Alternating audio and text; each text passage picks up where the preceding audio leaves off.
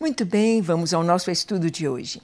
Sabemos que orar não é apenas falar com Deus. Orar é ter um relacionamento com Ele, orar é falar e ouvir Deus. É ouvir Deus e falar com Ele. Se você prestar atenção em todas as histórias da Bíblia, nós vamos ter esses momentos tão preciosos. Deus falando ao homem e o homem falando a Deus esta interação, esta amizade. A oração é exatamente isto: a terra entrando nos céus, os céus vindo até a terra. Quando oramos, nós trazemos exatamente os céus à terra e, junto com os céus, toda a sua bagagem de amor, de paz, de proteção, de cuidado de Deus para conosco. Bem, vamos ver o que está escrito aqui em Gênesis 32, do versículo 9 ao 12, no contexto da história de Jacó. Vamos ver. Diz assim: E orou Jacó, Deus de meu pai Abraão e Deus de meu pai Isaque, ó Senhor que me disseste, torna a tua terra e a tua parentela e te farei bem Sou indigno de tuas misericórdias e de toda a fidelidade que tens usado para com teu servo. Com apenas o meu cajado, atravessei este Jordão. Já agora sou dois bandos. Livra-me das mãos do meu irmão. Livra-me das mãos de Esaú, porque eu o temo, para que não venha ele a matar-me e as mães com os filhos. E disseste: certamente eu te farei bem e dar-te-ei a descendência como a areia do mar, que pela multidão não se pode contar. Jacó está vivendo um contexto muito importante, um contexto muito difícil. Quando ele saiu da sua casa, saiu da proteção dos seus pais, da sua mãe Rebeca, de seu pai Isaque, aos 40 anos, Jacó vai para Padã Aram. Ele disse ao seu pai que ia buscar uma esposa. E foi com esta idade que veio a esposa para Isaac, quando ele tinha 40 anos. Jacó então vai para Padã Aram. No caminho, ele tem uma experiência maravilhosa com Deus. Ele vai dormir em determinado lugar porque ele está viajando só. Ele aqui mesmo diz: só atravessei o Jordão, só com meu cajado, só com meu bordão. E e ele está indo para buscar uma esposa, sim, mas o principal motivo da viagem de Jacó é fuga. É fuga. Ele está com medo do seu irmão Esaú. Esaú prometeu matá-lo, jurou matá-lo, disse: Assim que meu pai morrer, eu vou matar o meu irmão, porque ele tem me enganado. Ele tomou o meu direito de primogenitura e tomou a minha bênção. Jacó, então, ele parte, ele vai para longe de casa com medo, deixando um problema é, mal resolvido ou deixando uma questão sem ter sido resolvida para trás. Quem sabe isso está acontecendo com você? Quem sabe você anda fugindo, fugindo, fugindo, se escondendo, mudando de cidade, mudando de emprego, mudando de curso ou até mesmo de casamento, fugindo de questões mal resolvidas, fugindo de alguma coisa que te persegue e que precisa ser resolvida. Jacó foi. Passaram-se 20 anos. Nestes 20 anos, durante 14 anos, ele trabalhou por sua esposa, Raquel, e ganhou a, a irmã também como esposa, Lia. Sete anos por Lia, sete anos por Raquel. Jacó teve ali, está voltando com onze filhos. Raquel está grávida e no caminho ela vai ganhar mais um bebê. E Jacó, ele voltou com todos os seus sonhos. Ele vem com muito gado, porque o seu sogro, para quem ele trabalhava, Primeiro, ele teve de trabalhar para ter as esposas. Depois, quando ele foi trabalhar seis anos pelo seu salário, o Labão, sogro dele, trocava o salário constantemente. Se ele dizia, ó, oh, o meu salário serão as ovelhas, os cordeiros malhados. Então, o, o rebanho começava a produzir só malhados, o Labão dizia: Não, não, não, agora são listados. E então o, o rebanho começava a produzir os cordeiros listrados, e assim ele foi abençoado pelo Senhor. E ele ficou muito rico, riquíssimo. Ele vinha com esses anos de trabalho, com um rebanho forte, um rebanho bonito. Ele tinha camelos, jumentos, escravos, família, mas o coração dele vinha apertado, principalmente quando ele já está chegando perto de casa, chegando para encontrar-se com Isaac e ouve que o irmão dele, que havia jurado matá-lo, Isaú, está vindo com um bando de 400 homens armados. O que Jacó vai fazer? O que ele pode fazer? Ele é um pastor de ovelhas, ele está viajando no passo das, da, do gado, das ovelhas, no passo das crianças. O que ele pode fazer? Ele não vai lutar com seu irmão. Ele não pode fazer uma guerra contra o seu irmão. Primeiro, por não estar preparado. Segundo, porque é o seu irmão. Então, o que ele faz?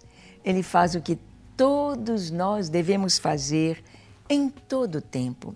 Sejam momentos difíceis, sejam momentos de alegria, sejam momentos de fartura e de abundância, sejam momentos de escassez, seja momento de guerra, seja momento de paz. Devemos orar abrir o nosso coração ao Senhor. E foi isso que Jacó fez.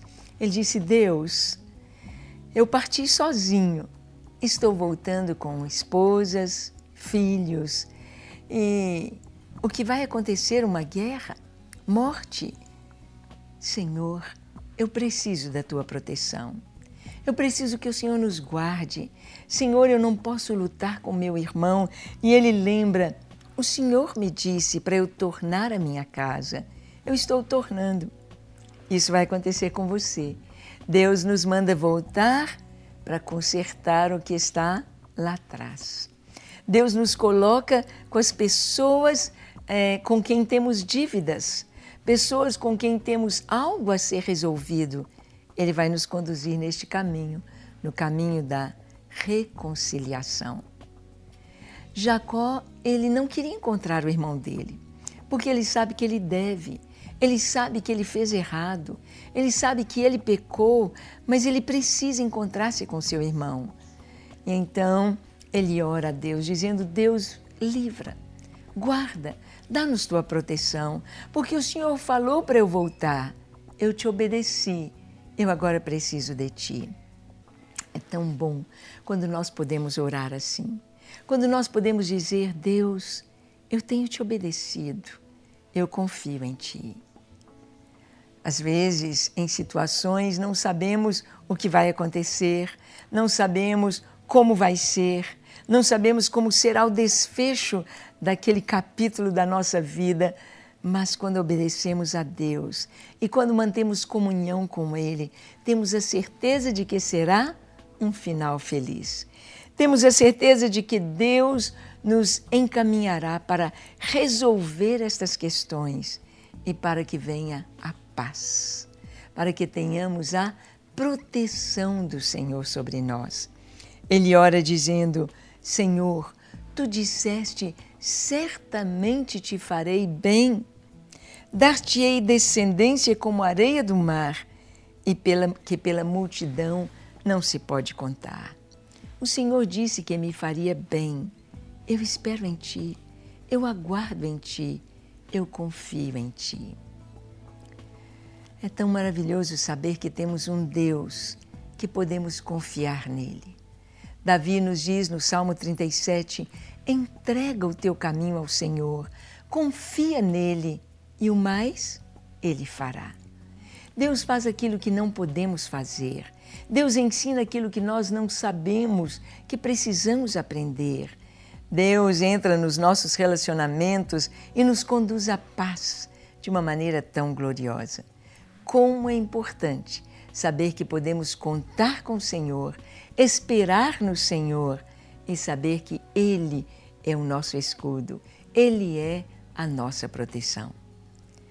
Jacó está usando a própria palavra de Deus na sua vida, dizendo: Senhor, Tu me mandastes voltar. Agora estou diante deste problema. Eu espero em ti. Eu confio em ti. Eu descanso em ti. É interessante pensar que quando Jacó foi, ele fez um trato com Deus. Ele disse: Deus, se o Senhor me levar, me der pão no caminho, se o Senhor cuidar de mim nesse caminho, eu vou te dar o dízimo de tudo quando eu voltar. Bem, ótimo. Deus topou a parada. Deus aceitou o desafio, Deus recebeu a entrega de Jacó, mas Deus tinha muito mais para dar. Não apenas pão, proteção, família, bens multiplicados. Deus tinha mais. Deus tinha algo que eu e você precisamos, algo que só Ele pode dar. Jacó, quando ele ora ao Senhor e fica sabendo que o irmão está vindo, ele atravessa o val de Jaboque, é, põe todo mundo à frente. As mulheres, as crianças, o gado, os servos, e ele passa uma noite na presença de Deus. Uma noite de luta, uma noite de oração, uma noite decisiva, uma noite que vai mostrar para Jacó é, a coisa mais importante que ele precisava saber. É uma luta com Deus. Ele tem esse nome Jacó, enganador, usurpador, espertinho. E ele luta com o anjo do Senhor. Ele luta com Deus e prevalece. Ou seja, o anjo do Senhor diz: Deixa-me ir a alva vem surgindo e ele segura o anjo do Senhor e diz: Não te deixarei ir enquanto não me abençoares. E a pergunta é: Qual é o teu nome? Jacó. Jacó é o meu nome. E o Senhor lhe diz: Já não te chamarás mais Jacó, mas Israel, porque lutaste como príncipe com Deus e prevaleceste. Agora o seu nome é Israel. Isso é maravilhoso, saber que nós podemos pedir ao Senhor e saber que o que Ele tem para nós é uma bênção interior de mudança de caráter, mudança na nossa vida. Vamos orar então? Feche seus olhos, curve sua fronte. Se for possível, se ajoelhe e ore comigo, entregando sua vida ao Senhor, dizendo assim: Senhor, Reconheço que sou um pecador, reconheço que preciso de uma mudança completa na minha vida, mudança no meu caráter, mudança no meu interior, mudança nas minhas palavras, mudança nas minhas atitudes, mudança no meu temperamento. Eu preciso de Ti. Eu me entrego a Ti. Eu te busco nesta hora, suplicando o teu perdão, suplicando a tua paz, suplicando a tua graça sobre a minha vida. Lava-me, Senhor, perdoa-me de todo pecado e dá-me um coração puro e limpo em tua presença. Eu me entrego a ti para viver para a tua glória todos os dias do meu viver. Recebe-me, Senhor. Pai, e aquelas pessoas que estão orando conosco, que estão atravessando enfermidades, luto, tristeza, dor, toca em seus corações, Toca agora, Senhor, com este toque do teu shalom, da tua paz, bem-estar, da tua direção, em nome de Jesus. Amém, amém e amém.